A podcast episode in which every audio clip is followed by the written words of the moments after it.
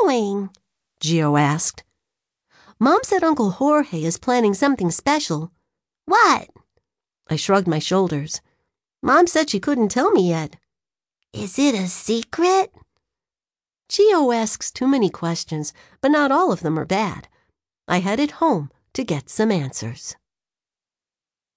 Chapter 2 A Present When I opened the door to 29G, Mr. Vaslov was in my living room talking to Mom. I was going to get a chance to say goodbye after all. Can you deliver this for me? Mr. Vaslov handed Mom a white envelope with an address printed in black letters. My brother needs these papers tomorrow. The zip code is the same as Jorge's, Mom said. It should be nearby. Thank you, Mr. Vaslov said. This is important to my family. He nodded his bushy gray head and turned around. That's when he noticed me. Freddie! His face broke into a big smile. I have a present for you. Mr. Vaslov picked up a wrapped box. I held my breath.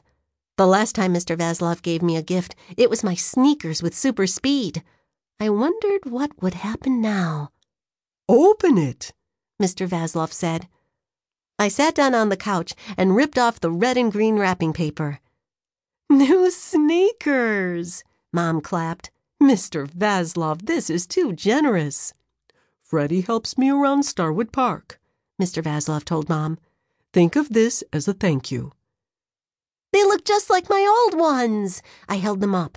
They had the same purple color with silver wings on the side, only bigger. How did you know my old shoes were tight? I hadn't told anyone before today, not even my guinea pig. Mr. Vaslov laughed. You've been growing, Freddie, like all healthy kids. I guess some things are not easy to hide. Put them on, Freddie, Mom suggested. You can wear them to New York. My new zapatos slipped on easily. There was no need to stuff in my feet. But comfy toes weren't better than super speed. I headed outside for a test run. Where are you going, Freddie? Mom stopped me. We have to leave for the bus. I felt trapped. Our apartment had too many walls for zooming 90 miles an hour. I looked at Mr. Vaslov for help. He was bending down to pick up my old shoes, the ones that were too small. I'd like to take these with me. He put them into the box. Of course, Mom said. Maybe you know of another little boy who can use them. My heart thumped in my chest. Was Mr. Vaslov going to give someone else at Starwood Park my special sneakers? Who? Super speed is a big responsibility, and it's not easy to control. I had trouble before Mr. Vaslov invented a Zapato Power wristband with on and off buttons. Have a good trip. Mr. Vaslov waved goodbye at my front door. Don't go! I tugged on his arm. What is it, Freddie? Mr. Vaslov glanced over at Mom to remind me she was in the room. Uh. My tongue felt dry. Mr. Vaslov and I didn't talk about Zapato power in front of her. Moms get scared at the thought of kids running 90 miles an hour and bouncing 20 feet in the air. A good superhero doesn't make his mom worry. Th- thank you for the shoes, I sputtered. Mr. Vaslov winked. I hope they work well for you.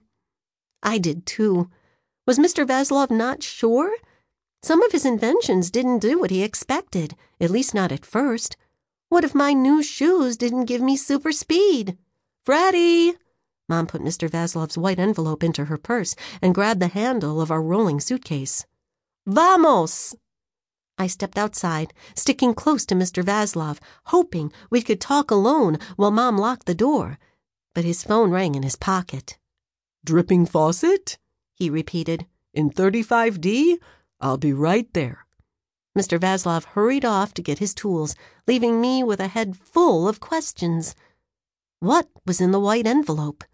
Who was getting my two small zapatos? Would my new purple sneakers be as fast as my old ones? And what was Uncle Jorge's surprise? Chapter 3 the Lady with the Earbuds. The bus to New York was big, and it was bright orange. I felt